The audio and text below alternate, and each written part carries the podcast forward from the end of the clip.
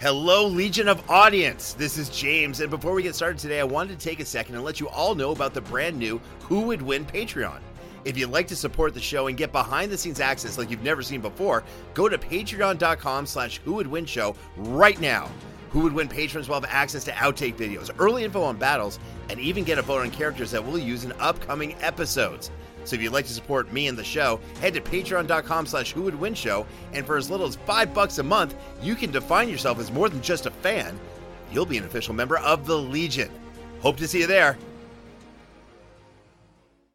As humans, we're naturally driven by the search for better. But when it comes to hiring, the best way to search for a candidate isn't to search at all. Don't search, match with Indeed. When I was looking to hire someone, it was so slow and overwhelming.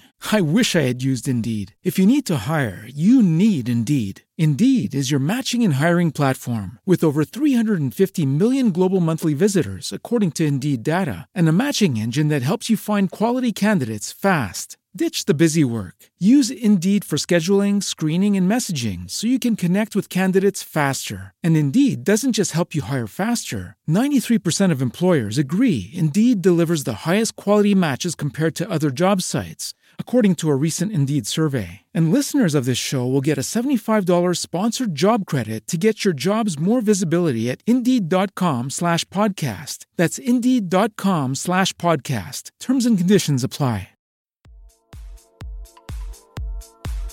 It's midnight in a gothic metropolis of undetermined location.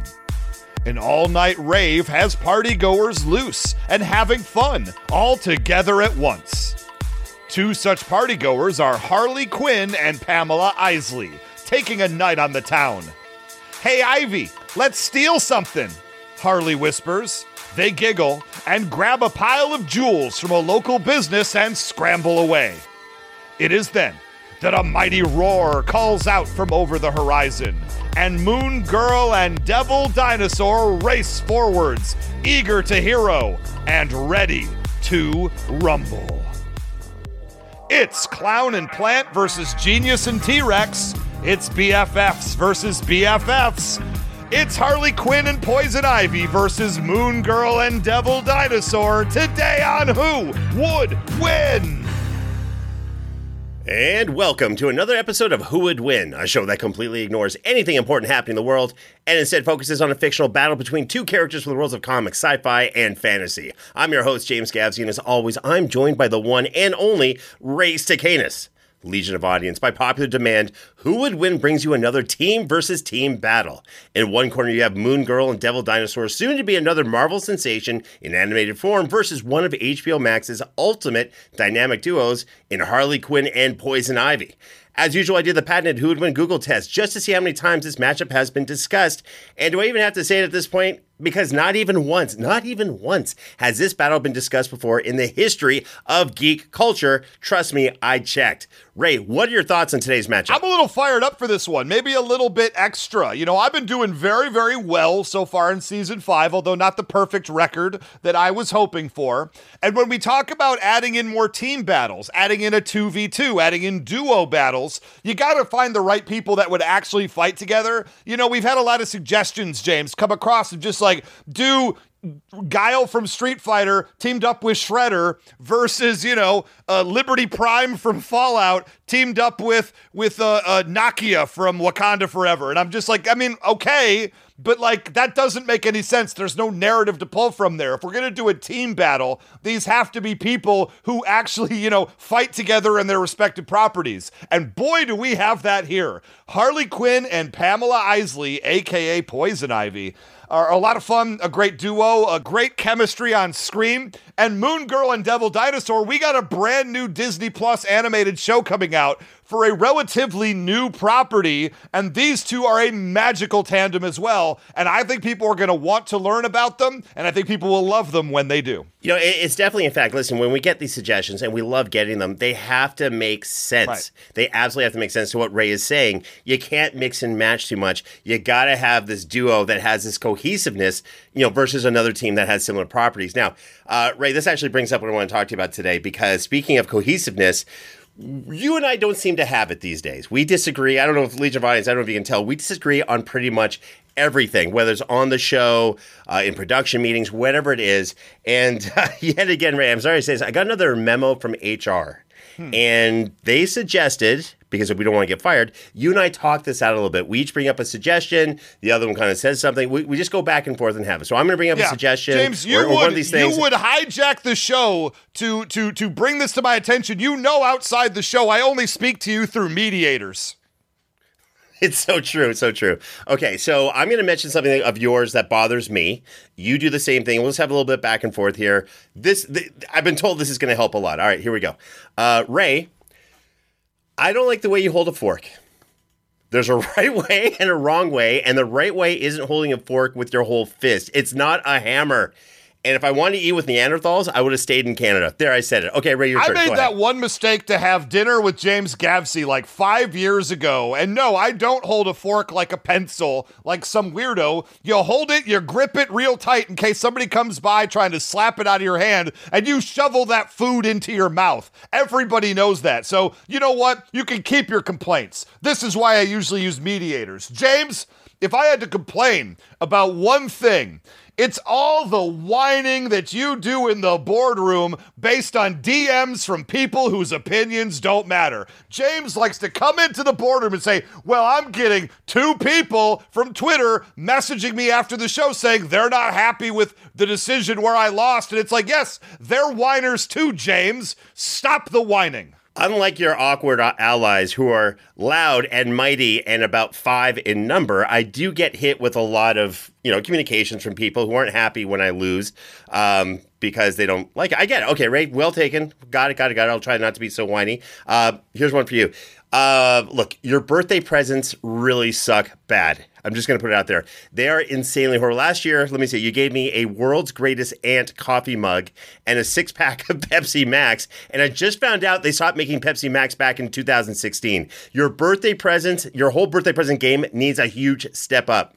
I'll, I feel much better now. That's been with me forever. Sorry. I'll be honest. I've had that world's greatest ant item for a very, very long time. The problem was I bought it for an aunt who then, you know, didn't make it to her next birthday. And you got to gift that to somebody, James. You should be honored that I would give you something that I would give a family member.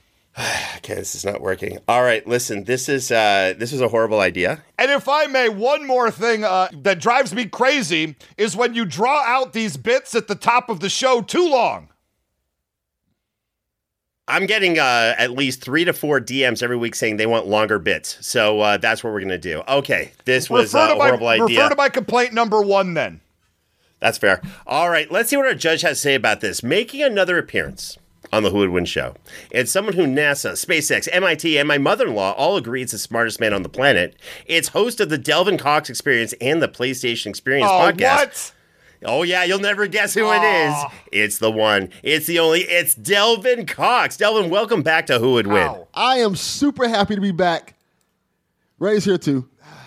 How does yeah. this always happen? I get off to a big time winning streak, and then the Delvin Cox signal goes off from Who Would Win headquarters, and suddenly Delvin's on the show within seven days. This is outrageous. That's how Delvin. It happens. It happens, Delvin. You're often described as a genius, uh, the smartest person on the internet. Why do you think that title fits you so well? Because unlike Ray, I am always right. Wow. How dare you? It's true. true. How dare you? That's so true. So true. All right. Now, listen, um, before we kind of move forward with this, and I have to ask your opinion on something, tell the Legion of Audience, your fan base, what you've been up to. Well, I am working on a project. Well, it's pretty much done now. Where I play, thanks to the great Matthew Dawson, John Stewart Green Lantern. Excellent so, casting. If you guys are interested, in what another couple weeks, you get to hear me alongside someone you may know. Almighty Ray's playing Batman. I'm playing John Stewart Green Lantern. Justice League Mortal coming out really soon, maybe in weeks. So definitely check that out. You get to hear me as Green Lantern. You get to hear Ray as Batman. Will we fight? Will we argue? Probably. But it's definitely something you should definitely check out. It's, it's, it's going to be amazing. Amazing cast. You have Crystal Storm. You got Almighty Ray Stakenas. You have me. Definitely, you have Matthew Dawson. A star-studded cast. You want to check it out. four part episode, Justice League Mortal, coming out two days from now. Wow, very cool. Yeah, Matthew Dawson. For those who don't know, he he was making the amazing uh, fight promotional videos for the podcast, and now he's moved on doing some great stuff with uh, audio dramas. Wish him the best of luck. This is going to be awesome. We've all been looking forward to it. More importantly, though, Delvin Cox, you heard what Ray and I were talking about. How do you? You're the smartest person on the internet. How would you suggest Ray and I bridge this gap and start? I don't know, seeing eye to eye and getting along better. I am a longtime wrestling fan, and what I've learned from years of watching WWE, when you have two wrestlers that don't like each other, you make them a tag team. I am not so in favor of this even a little bit. This is this is this is like um I, wow no. So clearly, no. This is uh, who would we who would who would we go against? Who's the tag team we'd be fighting? Let's see. I got to think of somebody who's still alive because all the great tag teams. Probably. You know what? You can go against the Young Bucks.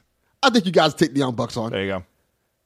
Matt, Nick Jackson, y'all can take it. Great, because uh, uh, great. As I'm getting double teamed in the ring, Ray is like, ah, I don't want any part of this, and just walks. I already see how this is going. Delvin Cox. This is. No, that's why I like it. Uh, so we'll see how this goes. All right, we'll figure something out. Right now, listen, we have an amazing matchup today. We got the one and only Delvin Cox, so it is about that time. Ray, do us the honors and announce today's matchup. Representing DC Comics in partner with HBO Max, the duo who are known for their rash decisions, Poison Ivy and Harley Quinn. And representing Marvel Comics, the duo who crush everything and make children cry wherever they go, but especially in Marvel Snap. Moon Girl and Devil Dinosaur.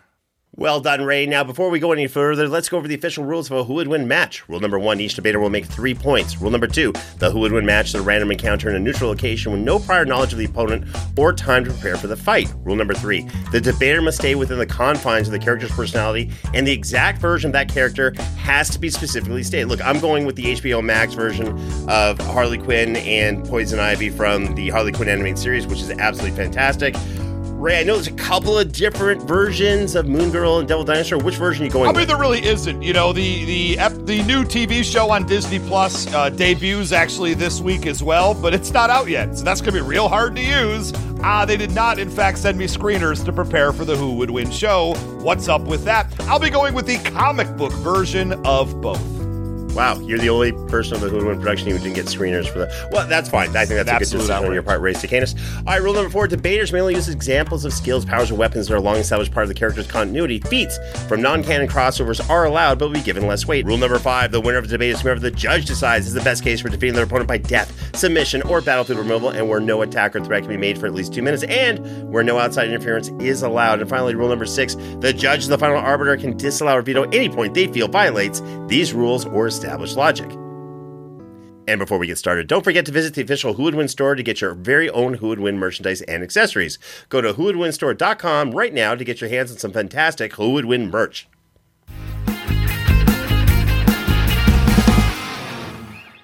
Need to supercharge your hiring?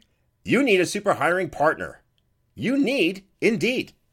I've been a fan of Indeed.com for a long time and been singing their praises for even longer. You know, one of the things I love about Indeed is that not only can you find a great job on Indeed.com, start there, great place to look, but if you're hiring, you can invite candidates, right? Candidates you invite to apply are three times more likely to apply for your job than candidates who just kind of see it in a random search. That's according to US Indeed data. It's like you invite somebody and they feel welcome to your party, right? They're more likely to want to work for you or at least check out what this job's all about. And we'll get you one step closer to that hire by immediately matching you with quality candidates with Indeed.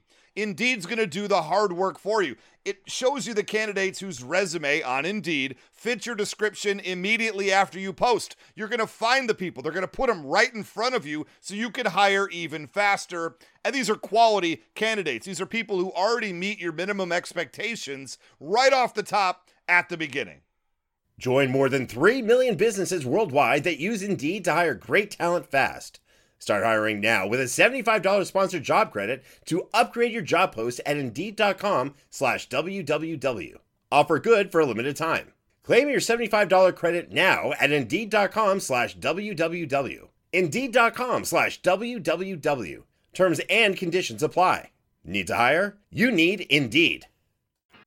We have a new sponsor for Who Would Win, and I think y'all might enjoy this one. It is Marvel Strike Force. Marvel Strike Force is a mobile game that taps into everything we all love about Marvel Comics. You get to pick a squad of your favorite Marvel heroes, you know, and villains, let's keep it real, and team them up to fight big bads like Doctor Doom and, of course, save the universe.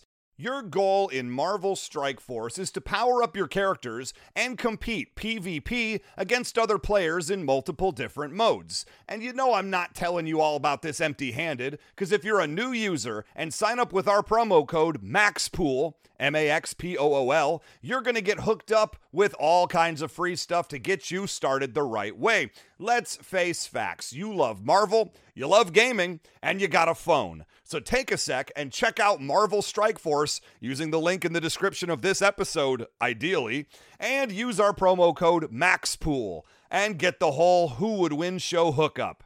Thanks again to Marvel Strike Force, and thanks to me for this great read. Good job, me.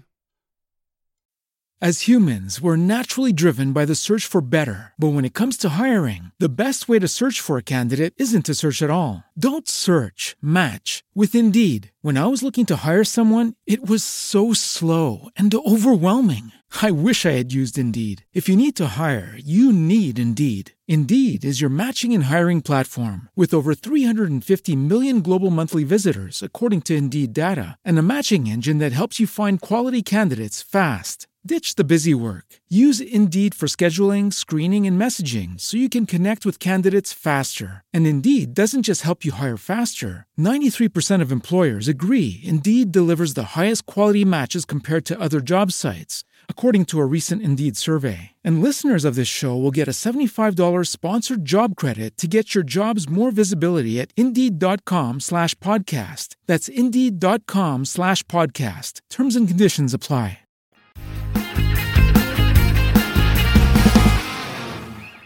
And now let's get to the tail of the tape for both of our combatants. Ray, please give us the details for Moon Girl and Devil Dinosaur. Moon Girl and Devil Dinosaur are a Marvel hero team, and exactly what you think they are. Moon Girl was created by Brandon Montclare, Amy Reeder, and Natacha Bustos, and first appeared in Moon Girl and Devil Dinosaur number one in 2015. Devil Dinosaur himself goes back further, though, having been created originally by Jack Kirby and first appearing in Devil Dinosaur number one in 1976. Lunella Lafayette is the smartest human on Earth. Well, okay, she's an inhuman, but still. Despite being a nine year old, she constantly outthinks all the biggest brains in the Marvel Universe and has an impressive array of tech to fill in everything else. After finding a sacred nightstone in New York City, she located and connected with a displaced giant red T Rex, becoming a team very quickly.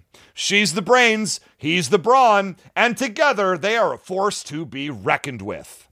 Fun fact Lunella might be smart, but still got rejected from schools because Reed Richards, alleged smart guy, founded his own academy for genius kids named the Future Foundation. Lunella, despite her genius intellect, has a cork board of rejection letters from the school, despite testing into their top 3% of the entire world. I guess tuning out during class and not taking part in after school activities does come with a price. Well, anyway, that is Moon Girl and Devil Dinosaur. Very interesting. Okay.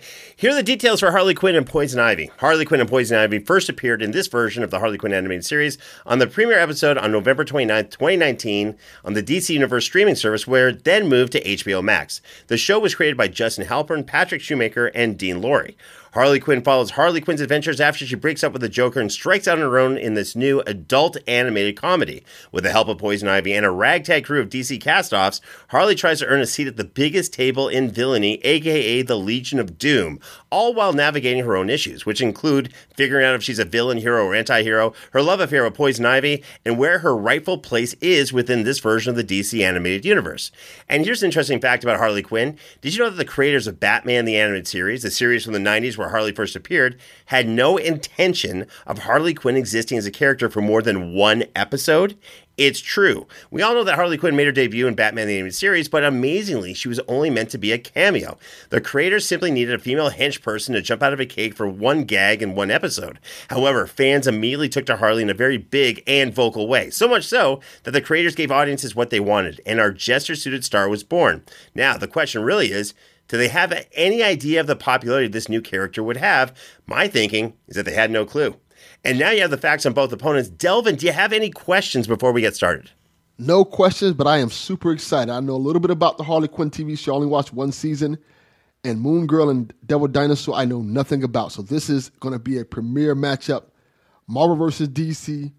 I'm hyped. I love it. All right, Ray Canis, go ahead and hit us with point number one. Point number one for Moon Girl and Devil Dinosaur. Let's just start by talking about Moon Girl, aka the brains of the operation. And we know that she is literally the smartest person in the entire world. We found this out when she was handed an intelligence test called the Banner Box. She's the only person to have ever solved this test, right?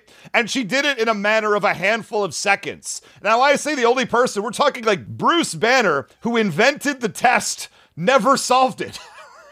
That's the level of intellect that she has. She basically hands it back to him, totally solved, and and he says, "Well, uh, that's this is Amadeus Cho, uh, aka a different version of Hulk, who's also a super genius." He goes, "Well, you solved it. You're the smartest person in the world. Great." I should also point out that she's only nine years old in the comic books. They aged her up to high school, you know, early high school for the TV show that's coming out but as a nine year old, she made a Kree detector as a school project. That caught the attention of the actual Kree, who did not want something like that to be out there. And a guy named Kid Kree, aka Melvar, his analyzer rated her intelligence as 100% threat to a Kree. Remember, these are the same device that scanned Samuel L. Jackson's Nick Fury and determined low threat, if any, whatsoever. She is a powerhouse threat due to her intelligence. She's also very tricky. She got Shocker, Electro, and Zax uh, in a bank robbery and ended up turning the situation around. So that way they ended up using their electrical power to assist the power grid. And they were able to lower people's bills all around New York City.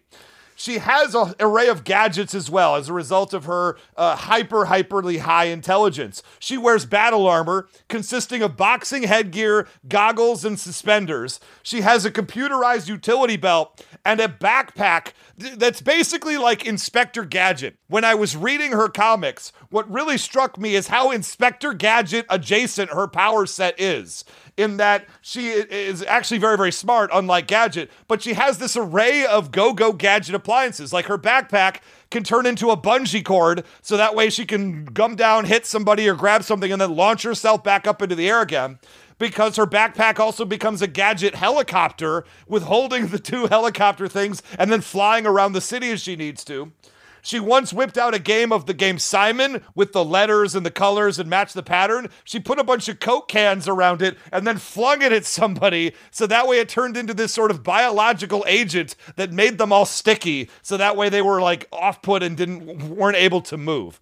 She also has a sonic blaster, which she used to take down the killer folk gang, which are sort of like ancient cavemen that came back, learned the ways of the world, and they came for her. And she was able to take them all down with a sonic blaster weapon that they had absolutely no answer for. She made a taser that was strong enough to drop Devil Dinosaur. More on him in a moment and her shoes become roller skates with springs in them so she could bounce around, gravity inversion boots so she could stick to walls, and magnet shoes so she could grab metallic objects from the area around her. She also carries a spring powered boxing glove that nailed the Hulk once and actually caused him quite a bit of pain. And my favorite, a Triceratops made completely out of Legos that doubles as a Gundam. She could actually pilot this gigantic Lego made Triceratops and fight battles with it. She is absolutely incredible. Oh, and I mentioned she's inhuman.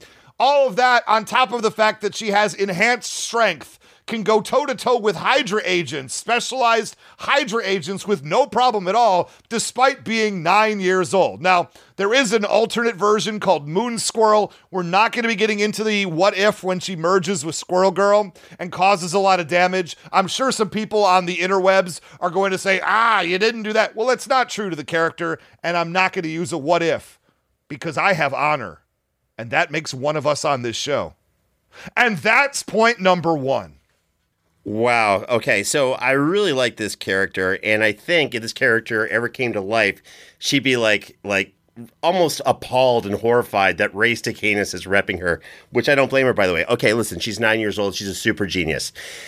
Here's the thing all of us with kids understand that our kids at 9, 10, 11, whatever it is, can appear insanely smart, but what are they lacking?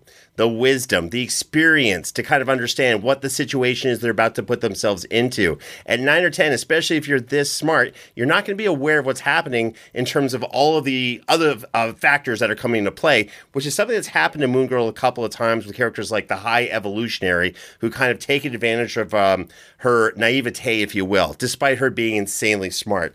On top of that, her intelligence to kind of show, like, hey, you can build something, what have you, she needs materials to build. So I think in this version, she can only use what seems very impressive by, but she can only use what's on her at that moment. That backpack sounds great, but that Triceratops Gundam, I don't think that's part of her normal accoutrement, if you will. Look, all of this is great. Moon Girl's awesome, but I know for a fact she's actually not a great fighter. And that's not to put her down because she's got so much great stuff about her, but she's just not a great combatant on her own when she's fighting other insanely great combatants. More on that later. Now, let me get to my point number one. Point number one for me let's talk about the abilities of Harley Quinn and the powers and abilities of Poison Ivy. So Harley Quinn's a former psychiatrist turned supervillain in DC Universe. We know this. She's an Olympic level gymnast. She uses acrobatics and hand to hand combat. She's fast enough to dodge bullets, can use her acrobatics to flip and jump through an array of lasers. She's described as, I, am just using as a quote, highly exceptional and fearless fighter, able to hold her own against and even defeat superhuman opponents of all types with her fighting skills. In this version of the DC Universe, this is actually really interesting. Her fighting abilities are on par with any member of the Bat family. That's including Nightwing, by the way insanely impressive. She's an expert in psychiatry. She's a former Arkham doctor, described by Poison Ivy as a genius who can read people and even animals very quickly to understand what their motivations are and how to direct or mis- even misdirect them. This is going to come into play with Moon Girl directly. You know, her former weapon of choice was a mallet, but she later replaced by a baseball bat. Now, a baseball bat typically not a great weapon, as it takes a lot to get it kind of after you swing it to get back in a ready position. But Harley Quinn has mastered the use of a bat as a almost like a martial arts weapon of destruction. She is insanely great about that. Now let's talk about Poison Ivy real quick. Of course, she's got her chlorokinesis. That's that ability to manipulate and animate plants, giving her control over them. She this allows her to use them as soldiers, weapons, or tools. She has the ability to release pheromones that can render people and animals unconscious or make them fall in love at the really weird times. She's got toxins toxin and poison immunity. Uh, she can handle all those things without any harm herself. She's also got the power of regeneration because she's a human plant hybrid and she has the ability to completely heal herself from even fatal wounds and injuries. And even if the injury is super bad, as long as there's dirt somewhere near her, at least she can use that to enhance her healing factor, make it even quicker, and more effective. Here's a fun one. She's got the power of size alteration. She can, uh, you know, this toxin she ingested, and now she can do it all the time. She can grow to massive sizes, kaiju sizes, and that increases her strength, you know, and her durability. There's this character named Giganta. You won't believe this. Her power is becoming giant.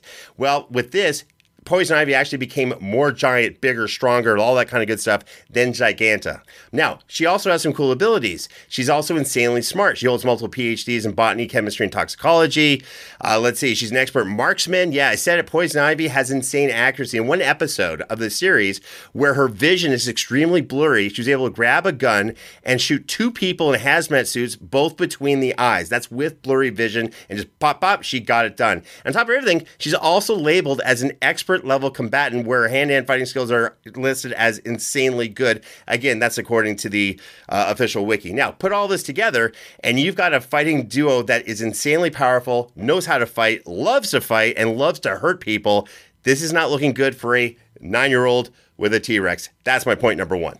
Very, I mean, interesting, I suppose. You know, one thing that you have to remember about Harley Quinn is that she is certifiably insane. She hung around the Joker way too long and she suffers from, you know, hallucinations. She doesn't necessarily have a reason to believe the world around her is real. And while that does give her some courage in some places, it does sort of mess with her perspective, right?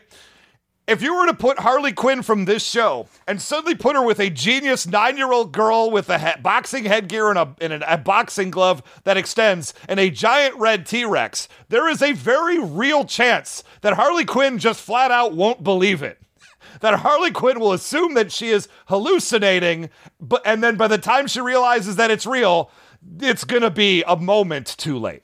Also, equally interesting points. All right, Delvin Cox, smartest person on the internet. You've heard point one from both Ray and myself. Where's your head at so far with this battle? It's an interesting direction both of you guys are going into, but I think it's a good one. I think Ray did a great job of establishing Moon Girl and letting you know that she is probably the smartest one in this battle. Let me ask you this, Ray, before we go on with yes. this. Before, you said enhanced strength. Yes. What levels of enhanced strength we're talking? Are we talking low level, you Captain know, I, America level? She she overpowers fully grown like mercenary men, right?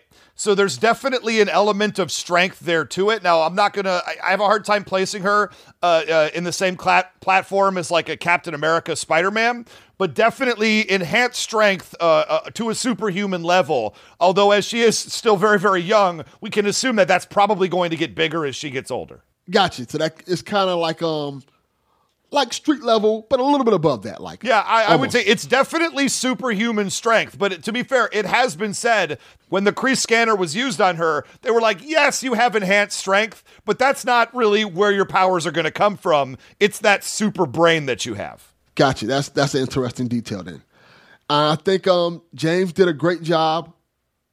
I think he almost kind of went a little bit all out with like, "Hey, this is what Harley Quinn is. This is what Poison Ivy is."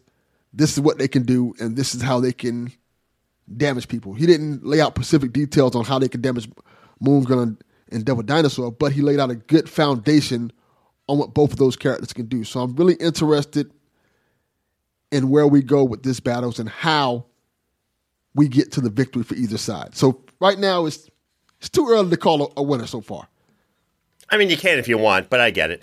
Show must go on. All right, Ray, go ahead and here's your point number two. Point number two, let's just talk about Devil Dinosaur because you've got the brains and you've got the brawn. Clearly, Devil Dinosaur is the brawn. Now, let's not forget, he was originally created by Jack Kirby in, a, I believe, a nine issue run back in 1976 where he teamed up with a guy named Moon Boy. It's not exactly the same as Moon Girl. You know, he, he exists in sort of this savage land and, and he rode around with uh, Devil Dinosaur this version of Devil Dinosaur officially comes from a different, you know, multiverse world. Dinosaur World in Earth 78411, a primitive reality that would have been far in Earth's past, but happening real world time. He was transported through a portal to Earth 616, along with that gang I spoke of earlier, the Killer Folk gang, who came through looking for this sacred nightstone that ended up getting in the proximity of Moon Girl and she picked it up. So that's how all this kind of kicked off. Devil Dinosaur is extremely strong, extremely durable, and shockingly agile. He punted Kid Kree, who is Melvar, you know, an actual Kree member. He punted him two boroughs over when he made him mad. He just absolutely knocked a Kree member all the way to another town. That's who we're talking about here. My one of my favorite moments ever, and I'm just going to lead with it. In his original comics, he grabbed a Triceratops that was attacking him. Actually, with his tiny T-Rex arms, put the Triceratops in a headlock and then picked him up and suplexed him in one of the greatest moments in comic book history, quite frankly. Dinosaur on dinosaur pro wrestling moves, you basically hit the nail on the head of everything I want to see of all time. A few other strength feats. He flipped over a fire truck just by giving it one small kick. They tied him to four elephants to see who would be stronger. Well, Devil Dinosaur took those four elements for a ride. We also saw in the uh, Moon Girl and Devil Dinosaur comic, uh, he ran straight through an entire building. Just put his head down, smashed through one wall, smashed through the rest of the building, smashed through the next wall. And this is New York City. These are not exactly like, you know, Amish barns, you know? These are big structures. And he just rolled through it like it was wet tissue paper. Another moment in the new series, he was underneath the ground under the sewers looking up through a manhole cover and smashed up through the concrete so he could save children from a burning building. Absolutely. Durability. He took a beating from the Incredible Hulk. If the Incredible Hulk slaps you around, grabs you by the tail, and smacks you repeatedly, you don't tend to get up and walk away from that. He was able to get up pretty quickly and uh, continue on, whereas I would be dead. We would all be dead if the Hulk did this to us. Devil Dinosaur was able to get up afterwards and keep going. He also attacked a Hulk. This is Amadeus Cho's totally awesome Hulk. Different version, still a Hulk. Sent him flying with a few shots as well. You hit the Hulk, and the Hulk goes flying and your fist doesn't get broken, that means that good things are happening as far as your strength game goes. A guy jumped on the back of his neck, went to his head, and tried to stab him, right? That's usually how you take these big guys down. He Devil Dinosaur barely noticed that that even happened. So the question I would have is what are Harley and Ivy possibly going to do to even hurt the Devil Dinosaur, much less defeat him? I mean, bullets don't penetrate his hide, right? They hit the chitin plate, so they sort of like bounce off. He once tanked a thunderbolt attack from a, a, superhero that could shoot lightning and thunder. He tanked it, not even a problem. In fact, he just immediately tried to bite him afterwards, so he barely noticed that. And what surprised me is Devil Dinosaur is actually agile enough at his size that he dodged gunfire. People started opening shots at him, like I think it was three guys with like machine guns, and Devil Dinosaur made them miss. That is not a thing I was expecting to read when I started cracking these things open, but that is a thing that happened. So when it comes down to the strength game, I know Ivy's got some plants, but I think that comic book version is a bit more dangerous than this kind of comedy show version. I just don't see a way that these two characters are not going to get trucked by Devil Dinosaur. And that's my point number two. All right, I got to bring some pushback on uh, some of your earlier points. First of all, Harley doesn't suffer from hallucinations whatsoever in this animated series we're talking about. And by the way, she's seen crazier stuff in this version, you know, in this series, which I'll get to as well. But hallucinations, not something that happens to her. Her craziness is actually quite focused. It's actually really fun. Moon Girl, I just had to check. She doesn't actually have super strength. I actually wish she did because that'd be really cool. She doesn't. She's listed as having a strength factor of one, which means regular human strength for that person. Uh, I guess AIM, you know, soldiers, whatever you want to call them, Hydra agents just aren't that great. Never really were in the first place. Thirdly, just to, you know, kind of defend the honor of my Amish friends, Amish barns are actually very strong buildings, Ray Stakenas. How dare you? I believe they could withstand a Tyrannosaurus going Rex going right through them, but we'll we'll have to figure that out later. And finally, you're saying, if I'm not mistaken, Devil Dinosaur is strong and tough like a T Rex. He's a T Rex. Dinosaur nah, is. He's an enhanced version of a T Rex for sure. Uh, but he is at his core a big mutant T Rex that Rex faces. And, and and for the record, James, she does have enhanced strength now. Uh, this was after she was an inhuman that sort of turned and got her power set. It's entirely possible that the thing you read uh, was potentially taken before that happened. I'm not really sure what you're using there. Uh, oh, you must be using the Marvel Guide because that's your number one go to. But she is listed as having enhanced strength in her comic book form. I will push back on your pushback there. It's I'm not saying again, it's not Captain America Spider-Man strength, but she is much stronger than a 9-year-old should be. I, I, get it. Listen, my when my my son was nine, he he like knocked over a few. True story. He knocked over accidentally a few grown men, and I was like, oh my god, he's got enhanced oh. super strength. Um, turns out he just has regular Gavsie strength, which equates to enhanced super strength. All right, let me James, get. I'm my... not gonna lie. When you started that sentence, I thought you were gonna say he knocked over a liquor store, and I and I was about to see him in a whole different light. But no, you you you righted the ship. Good job. Good parenting. The, the is young, Ray. That's all I'm going to say. I'm not really sure where he is right now. All right, moving on. It's my point number two. Let's talk about Poison Ivy's chlorokinesis for a moment, shall we? Look, anytime you have Harley Quinn on a team, you kind of have to understand the unpredictable and chaotic nature of what she brings to a fight. We get it. But with Poison Ivy, you know what she's done before in this version of, of this series to understand what she's really, really capable of because this may be the most powerful version of Poison Ivy ever in the history of this character. Look, she can create poisons and toxins. She can create poisonous plants that spray out poisons. These poisons can do anything from knocking out people and animals, causing them to die, or even even transforming them into plants. So they bring this in. So again, she can create plants that can shoot out this poison, and she can actually you know create poison coming out of her as well. This is crazy.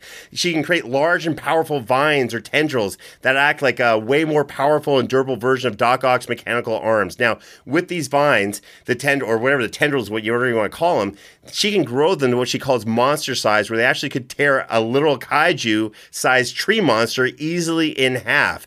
Uh, they can grab and incapacitate even super powerful beings. They grabbed onto one woman, kept her under control. That's pretty insane. They act as shields intercept gunfire, fire, energy blasts, any other attack you can think of. Thereby, you know, she's she's protected by these tendrils things that always always want to look after, and they even act on their own. So she doesn't even have to focus. She, they just want to protect her.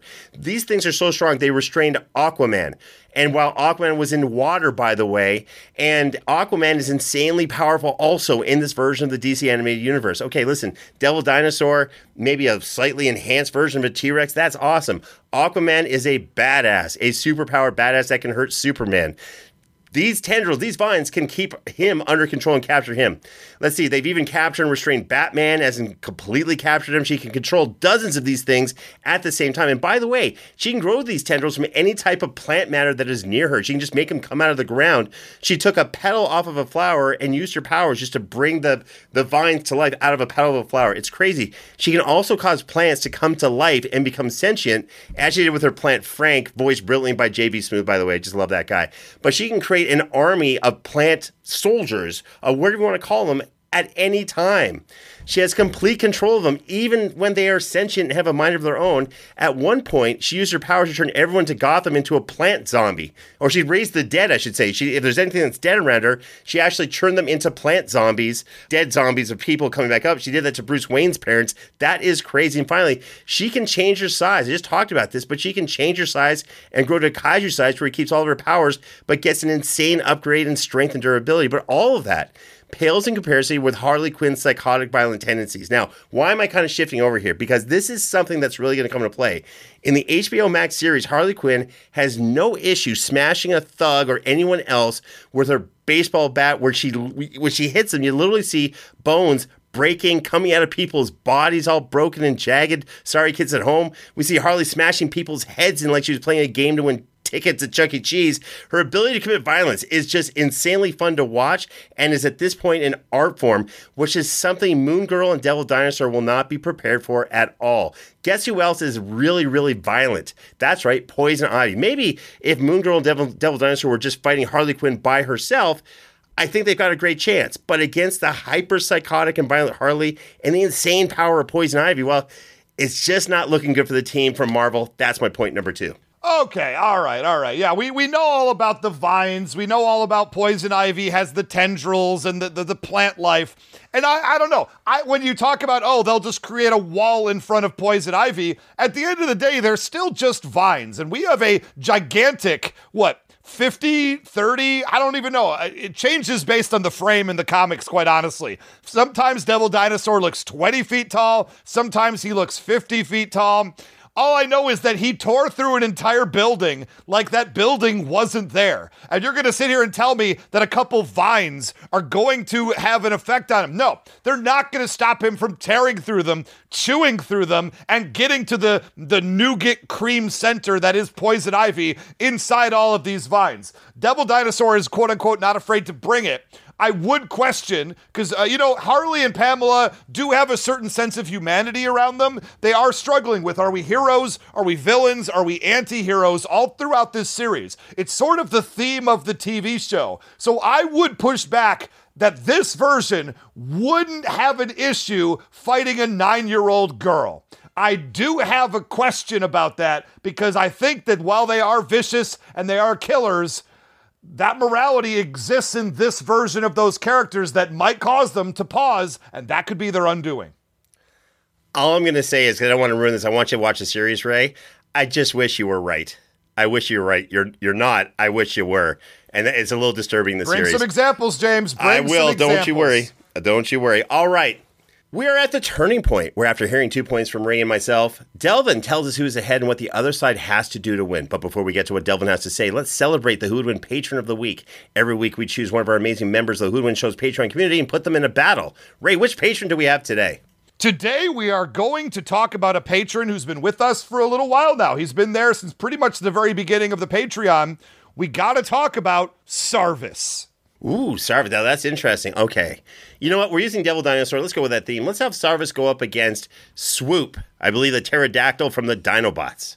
Wow, Swoop the pterodactyl from the Dinobots. That is quite the reach. Good job, James, on having the ref level. Sarvis against a ter- uh, pterodactyl. That's great because what's going to happen here is the pterodactyl is going to be flying over the city, and the pterodactyl is going to be like picking people up and then like eating them, biting off their heads. Sorry, kids, that's what pterodactyls do. Fly up in the air and then drop them on like heavy rocks and swoop down and do that. Now, this particular version is a, is a dinosaur but he's also a transformer, so he's probably not going to be biting heads. I don't know where I'm going with this. My point is that his job is going to be to fly down, grab somebody, and then fly away. And this is what's going to happen. He's going to fly down, try to grab Sarvis, and fly up in the air. He's going to get all the way up in the air and be ready to drop him when he's going to realize that's not actually a person at all.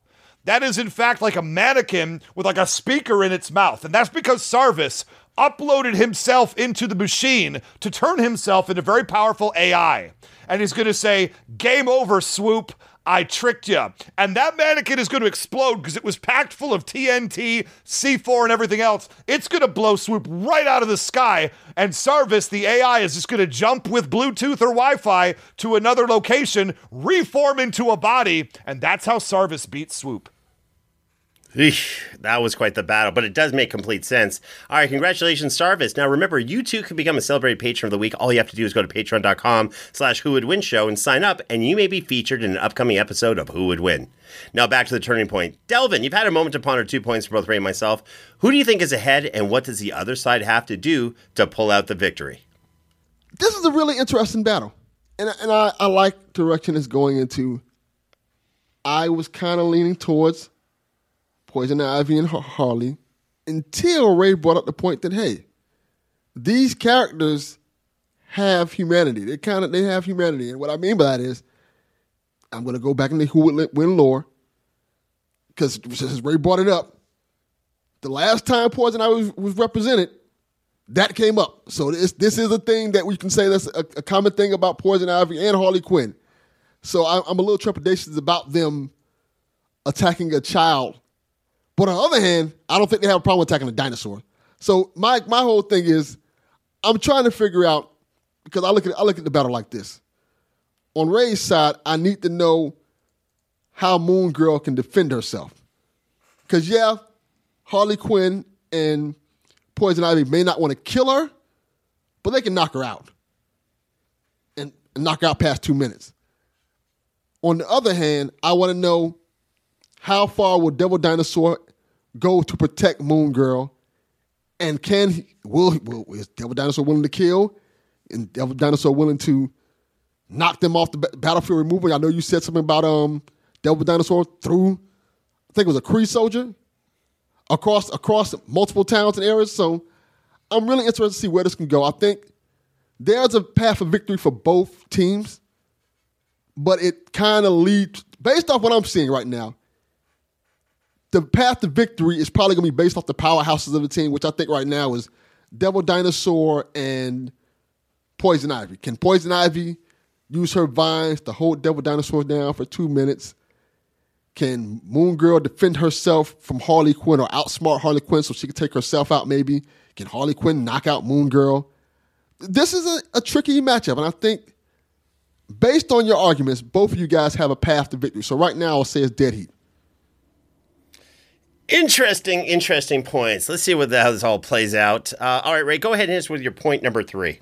Point number three for these two characters, we're going to put this thing all together because there are some things I haven't referenced up until now. Now, you ask, how would they fight together? Is she going to be vulnerable? Well, one way that I saw them fight a lot is Devil Dinosaur just reaches down, grabs Moon Girl in his mouth uh, by her backpack. So she's like operating drones uh, that are coming down and getting in people's ways. She's doing all kinds of gadget stuff while he's just putting his head down and smashing over people and smashing through them and kicking cars over. And he's actually protecting her in the battle as she's helping to fight uh, right there in the middle of it all. It's a pretty fantastic thing. Now, one of the things I haven't talked about, though, is the fact that there was a Terrigenesis cloud. Now, what this does in Marvel Comics at that time is that a cloud goes through New York City, and if it comes over you and you're a latent inhuman in your genes, which Moon Girl is, it unlocks your powers. And she was very, very nervous about this, especially being young. She'd been avoiding the cloud because you don't always know what those powers are going to be. They could be real bad,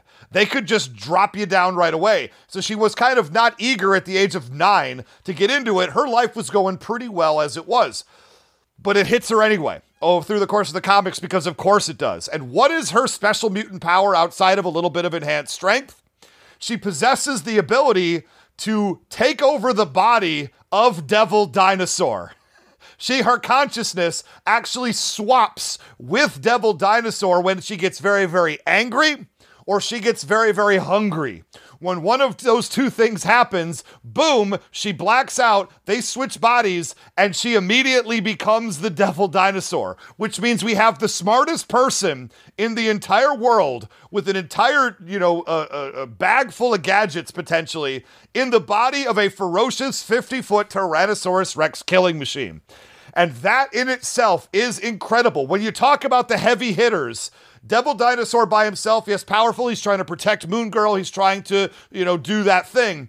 But when you put the genius brain in the giant body, it almost becomes unfair because she's going to be able to outthink and outpower both of those characters that she is facing on the battlefield. Now, Devil Dinosaur in Moon Girl's body, I wouldn't say that that's a great moment. Uh, there is some sort of feral activity that happens, running around, getting in the way, still attacking people with that sort of enhanced strength, but obviously nothing to the level of what Moon Girl's going to be able to do inside that body. Now, together, they do magical things. Separately, they do great things, but together, uh, Devil Dinosaur got taken in uh, to a cage that Tony Stark created that uh, he was not supposed to be able to come out of. In fact, the guards were going to taser him repeatedly every time he tried to get out of the cage. Well, they were changing out their weapons, getting them recharged again. When Moon Girl comes in, working together, they smashed out of the Tony Stark cage and smashed their way out of that building entirely together.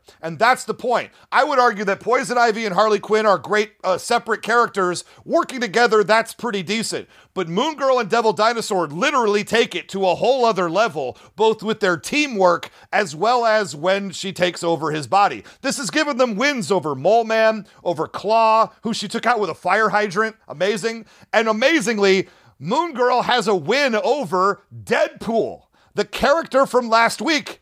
She kicked him in the no no danger zone. And then Devil Dinosaur leaned down and ate him when he was trying to decide what level of violence uh, is appropriate for a nine year old. The two of them combined to take out a character of Deadpool's cal- caliber. That's pretty fantastic. Of course, they took out the Killer Folk Gang. And this is the whole thing. Devil Dinosaur is going to get the brunt of the attention. He's absolutely going to get the focus of Harley Quinn and Poison Ivy because, of course, he is.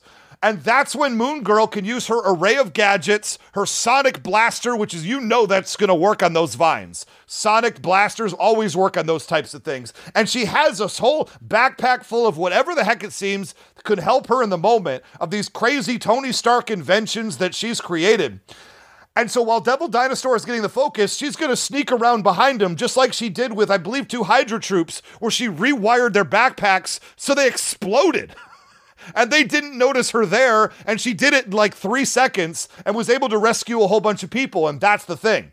He's going to get the focus, she's going to get the win. And that's my point number three. this this is not a strong point, Ray Stakenas. All right, let me kind of push back on some of the the things you mentioned in your previous point. You know, in in the battle, the previous battle that you're referencing, Delvin Cox with Poison Ivy and Bumblebee, you it was Bumblebee's humanity that Poison Ivy used against him, for lack of a better term, because she didn't have it, he did. Now, in this series, Poison Ivy and Harley Quinn do have humanity for each other. They love each other. They're now married. It's a really cool thing, but those are the two that they have humanity for, just each other the reason why I hate doing this, there was an episode where uh, they were looking for the newspaper boy, and uh, Frank, the plant, said, "I haven't seen him," and they're like, "Really, you haven't?" He's like, "No," and he burps and he pukes up the kid, who's a like d- digested skeleton. They're like, "Oh, there he is." That was it. There he is. In another episode, Poison Ivy brings dead zom- dead people back to life and turns them into plant zombies. Amongst those were kids, and she knew what she was doing. They're slightly unhinged. If a kid gets in their way, this is something they've done. This is part of their history. They'll take out the kid. If a kid dies, they're like, oh, that's a shame. Anyway, moving on it's a little unhinged and it's kind of creepy and scary and i hate to say it entertaining at the same time. Now let me get to my point number three. I really hate to do this because i really like moon girl and devil dinosaur as characters but for my point number three let's talk about some big wins for poison ivy and harley quinn and uh, some of moon girl and devil dinosaur's weaknesses. All right so in terms of big wins they beat this character named plastique who was part of the suicide squad when amanda waller sent her in to kill her and she's a trained assassin using explosives to destroy everything. They took her out very easily I believe Harley Quinn just knocked her out, and then Poison Ivy just tied her to the ground, which was a bad idea because Plastique's bombs were set to go off and that just blew her up as she was tied to the vines. Anyway, they beat a character called Queen of Fables. Now, this is an evil sorceress who can summon and bring to life creatures from story tales and fables. And Harley and Poison Ivy took on the creatures that came out of the fairy tales. They were much more devastating than the Devil Dinosaur. Trust me on this. And they beat the Queen of Fables by trapping her in a book. Which book? The most notorious book of all time. It was a book about U.S. Uh, tax codes. So they trapped her in a book of U.S. tax codes because there's no creatures to come out of. Completely defeated her. They beat this character named Doctor Psycho, who is uh, who has psychic powers, can read minds, and they beat him while he was wearing a helmet made from Apokolips high tech that was given to him from Darkseid, and this helmet amped his powers to insane levels. They beat him easily. How you may ask? Once Harley kissed Ivy because Ivy was at risk she said, Harley Quinn said, I'm going to use the power of air quotes, true love to win. And it broke Dr. Psycho's spell completely. And they came together, and that was the start of the love affair. And it was awesome. Now, Harley Quinn killed, as in killed, at least six massive parademons. These are uh, sides, you know, creatures that kind of come over and take over cities. These were like probably eight feet tall, massive, flying around, and she killed at least six of them very quickly just using her baseball bat. Again, master of all that kind of stuff. Uh, let's see. Here's the big one: Harley Quinn and Poison Ivy, especially Poison Ivy, were holding their own against Batman, Superman, and Wonder Woman. Wonder Woman smashing her magic bracelets together, creating that concussive blast we see. Superman's using his strength, his speed, his heat vision to fight off the vines, but it's very challenging. He's throwing cars at Poison Ivy and all that. The vines are protecting them. Batman's doing everything Batman does. Nothing even gets close to either one of them. They were taking on the Trinity, DC's Trinity, and more than holding their own. And just to make things clear, Ivy's vines again, they trapped Aquaman while Aquaman was in his strongest form while he was in water, and they even held down and, and, trapped Wonder Woman. These are insanely powerful beings. No offense to Devil Dinosaur. Let's say he's a little bit stronger than a regular T Rex, which is pretty strong. That's not stronger than Aquaman in water or Wonder Woman. And when Harley Quinn is hurt or being attacked, what happens to Poison Ivy? She powers up Super Saiyan style. Look, if she powers up enough, she can send out a signal that causes everyone not only to stop fighting, but to madly fall in love with someone near them. That includes animals, that includes people, strangers. That's a spoiler from the Valentine's uh, Day special episode, by the way, that's coming out soon. And if that wasn't a poison ivy can enter what's called the green, which is the Earth's life force that connects to all things plant like on Earth. And when she does that, her power goes up even more. She can literally make any plant do anything she wants in any way possible. How will Moon Girl and Devil Dinosaur deal with that? Now let's talk about the weaknesses of Moon Girl and Devil Dinosaur. I really hate to do this, but I have to. Now, Lunella is great. But it's a fact. She's uncoordinated. She's untrained. She's inexperienced. Based upon the data available for Moon Girl, Kid Kree's analyzer, this is a Kree who is supposed to be like Captain Kree, whatever, he had this analyzer rated her offensive capabilities, not her intelligence, but her offensive capabilities, her dexterity, defensive efficacy, and experience, each as a threat level of 1%. She got a 1% as a fighter, as a combatant. She got a 1% when it was measured. And Lunella's consciousness, when she transferred into the body of Devil Dinosaur, the Devil Dinosaur's consciousness is placed within her body. right? you just said that. This makes Luna go completely feral. Lunella, I should say, completely feral. Now, a young girl going feral is no joke. I guess she can bite and be ferocious and all that kind of stuff. We're talking about Harley Quinn, who has a tamed, who's tamed a pair of hyenas. Never mind the fact that Harley Quinn could take 10 seconds to do a feral moon girl. Anyway, the vines can easily hold down Devil Dinosaur, by the way, spraying with poisons or toxins, toxins to knock him out or even kill him, or turn him into a plant. Ivy can use her pheromones to make him take complete control of Moon Girl and put her under his control as she did with Batman. And finally, look, Harley Quinn can analyze anyone on the spot and break them down, make them reverse course. She did this with Batman. She did this with Batman. She even figured out Batman's secret identity on the show. This is crazy because she becomes part of the Bat family later on. Spoiler alert. Look, as great as Moon Girl and Devil Dinosaur are, they don't have the fighting skills, the fighting experience, the overall power of Ivy, the EQ, the not the IQ, but the EQ of Harley Quinn. The synergy of two soulmate, soulmates when fighting together. That's why Moon Girl and Devil Dinosaur lose. That's why Harley and Poison Ivy win. That's my point number three.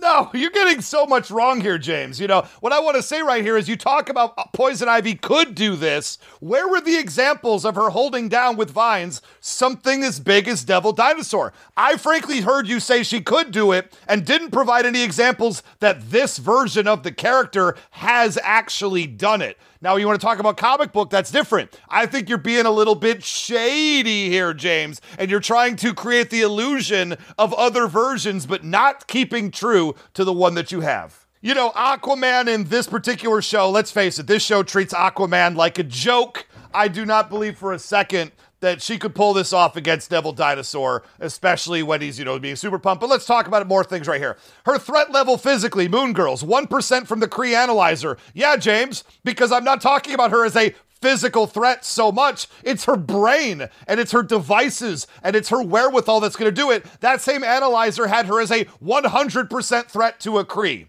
And if it's only 1% physical, where's that other 99% coming from? Exactly. And you're going to brag that Harley and Ivy killed a member of the Suicide Squad? Wow, that's literally what they do, James. They die.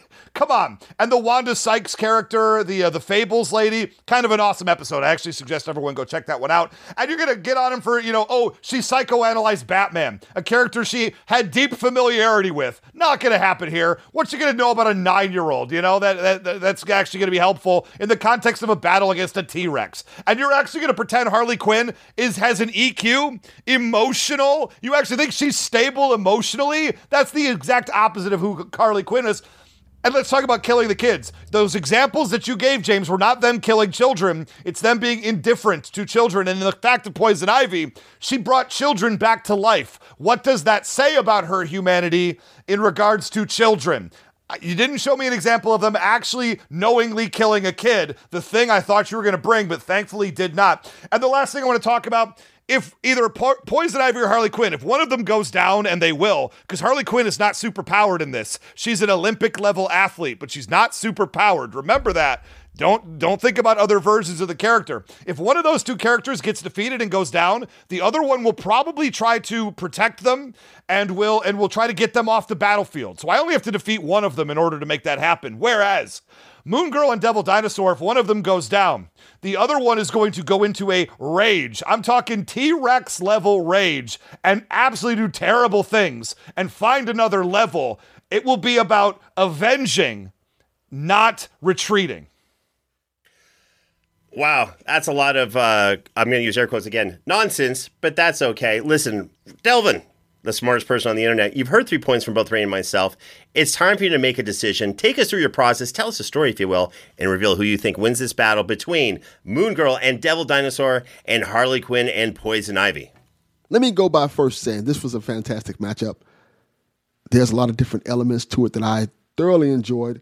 I like both of your points on things. I like that James kind of brought out that, hey, no, they will go there if they need to. They may not kill the kids, but they're they're, they're indifferent to it. It's not going to hurt them. I like the point that Ray pointed out, like, no, they didn't actually kill the kids or anything like that.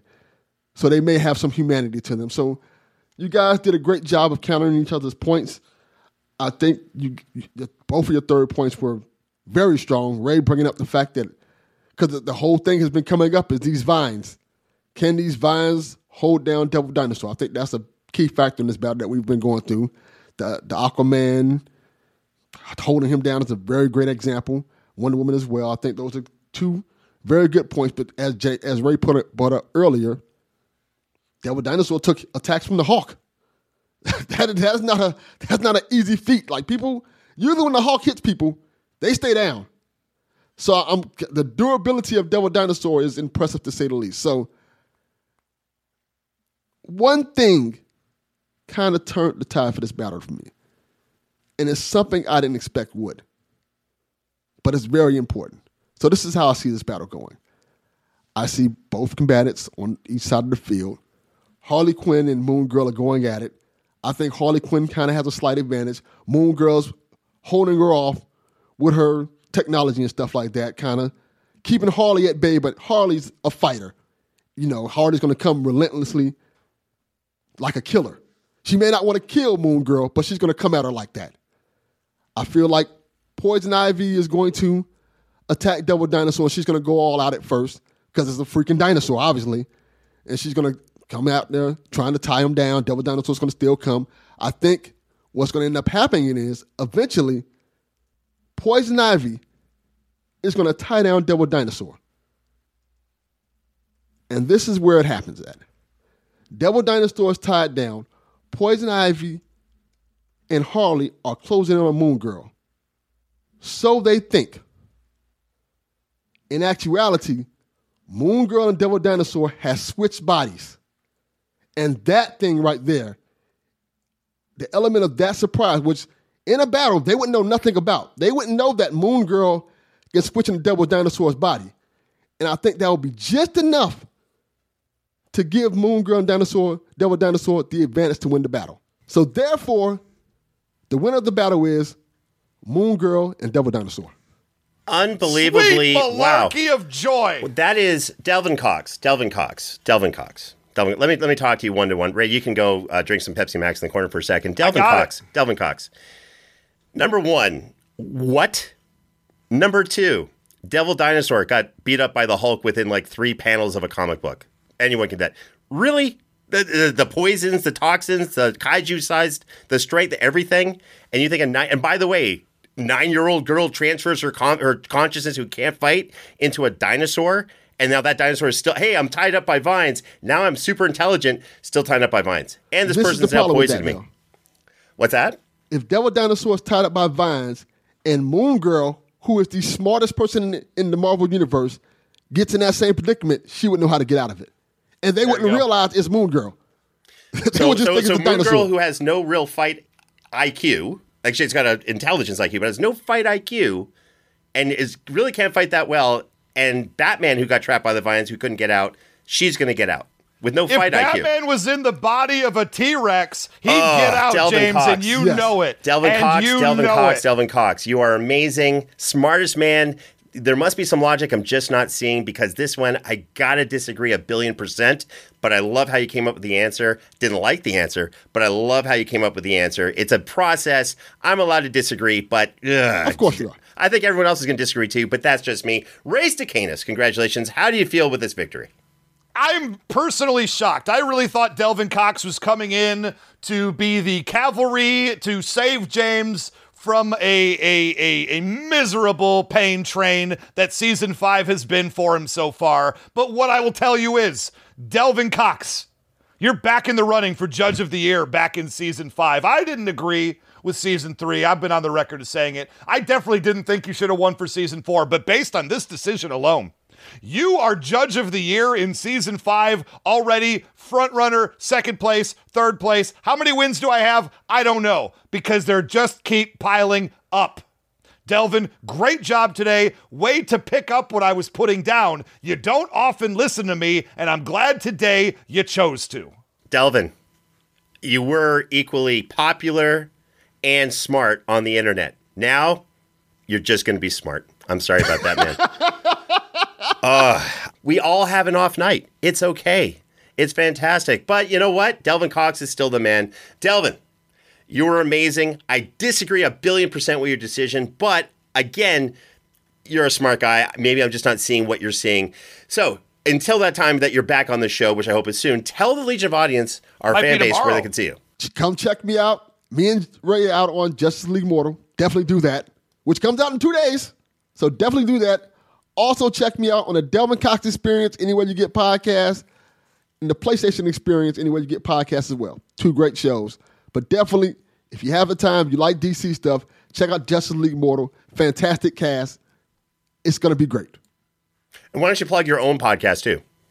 Delvin Cox Experience. Definitely check that out. Anywhere you get podcasts, got a lot of great guests on there. James has been on there. Ray has been on there multiple times. Crystal has been on there. So if you like the Who Will Win show and you want to hear from some of those people, some great interviews from them, definitely check out the Delvin Cox Experience.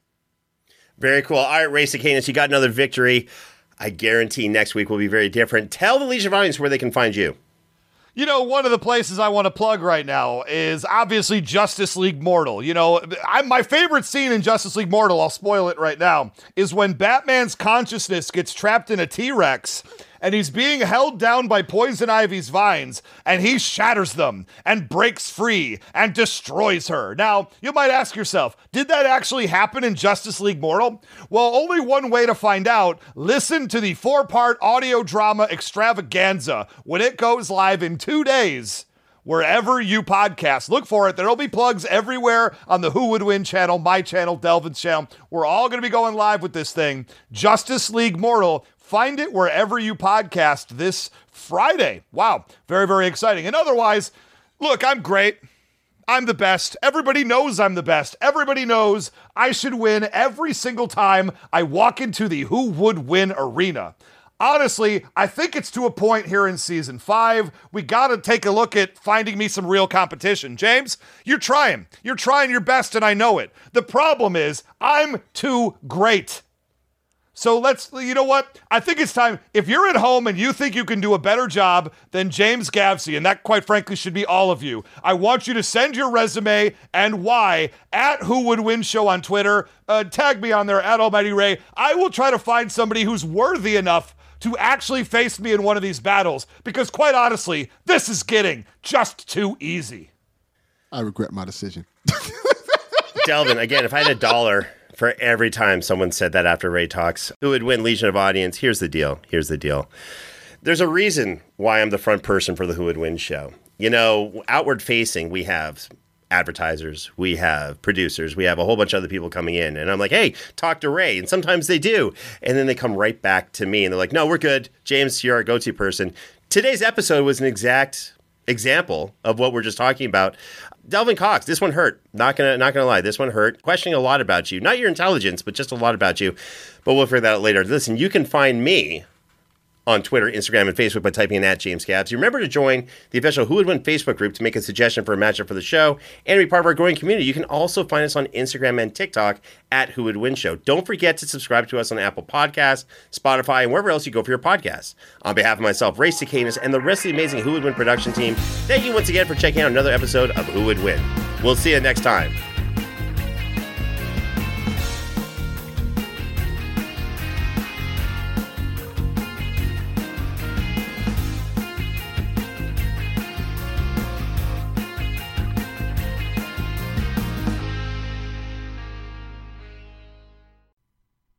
Hey, gang, I hope you enjoyed this episode and loved listening to the show as much as we enjoyed making it. Quick reminder that you can support us by going to patreon.com slash win show right now. Okay, gotta prepare for next week's episode. Hope the rest of your day is full of wins. As humans, we're naturally driven by the search for better. But when it comes to hiring, the best way to search for a candidate isn't to search at all. Don't search, match with Indeed. When I was looking to hire someone, it was so slow and overwhelming. I wish I had used Indeed. If you need to hire, you need Indeed. Indeed is your matching and hiring platform with over 350 million global monthly visitors, according to Indeed data, and a matching engine that helps you find quality candidates fast. Ditch the busy work. Use Indeed for scheduling, screening, and messaging so you can connect with candidates faster. And Indeed doesn't just help you hire faster. 93% of employers agree Indeed delivers the highest quality matches compared to other job sites, according to a recent Indeed survey. And listeners of this show will get a $75 sponsored job credit to get your jobs more visibility at Indeed.com slash podcast. That's Indeed.com slash podcast. Terms and conditions apply. Hey, it's Brent Pope, the host of Breakfast with Brent Pope. You've seen me on some of your favorite TV shows saying things like, Give it up, Jimmy. You got to sink this putt to win. On Breakfast with Brent Pope, I sit down with guests from the entertainment world and we do it all over breakfast. Or should I say, breakfast? Every week on Breakfast, you get inside Hollywood info and tips, great breakfast wrecks and booty debates. Most of all, you get the most delightful 30 minutes of your week. So dig in, it's breakfast time. Listen at Brentfast.com, Apple Podcasts, or wherever fine podcasts are found.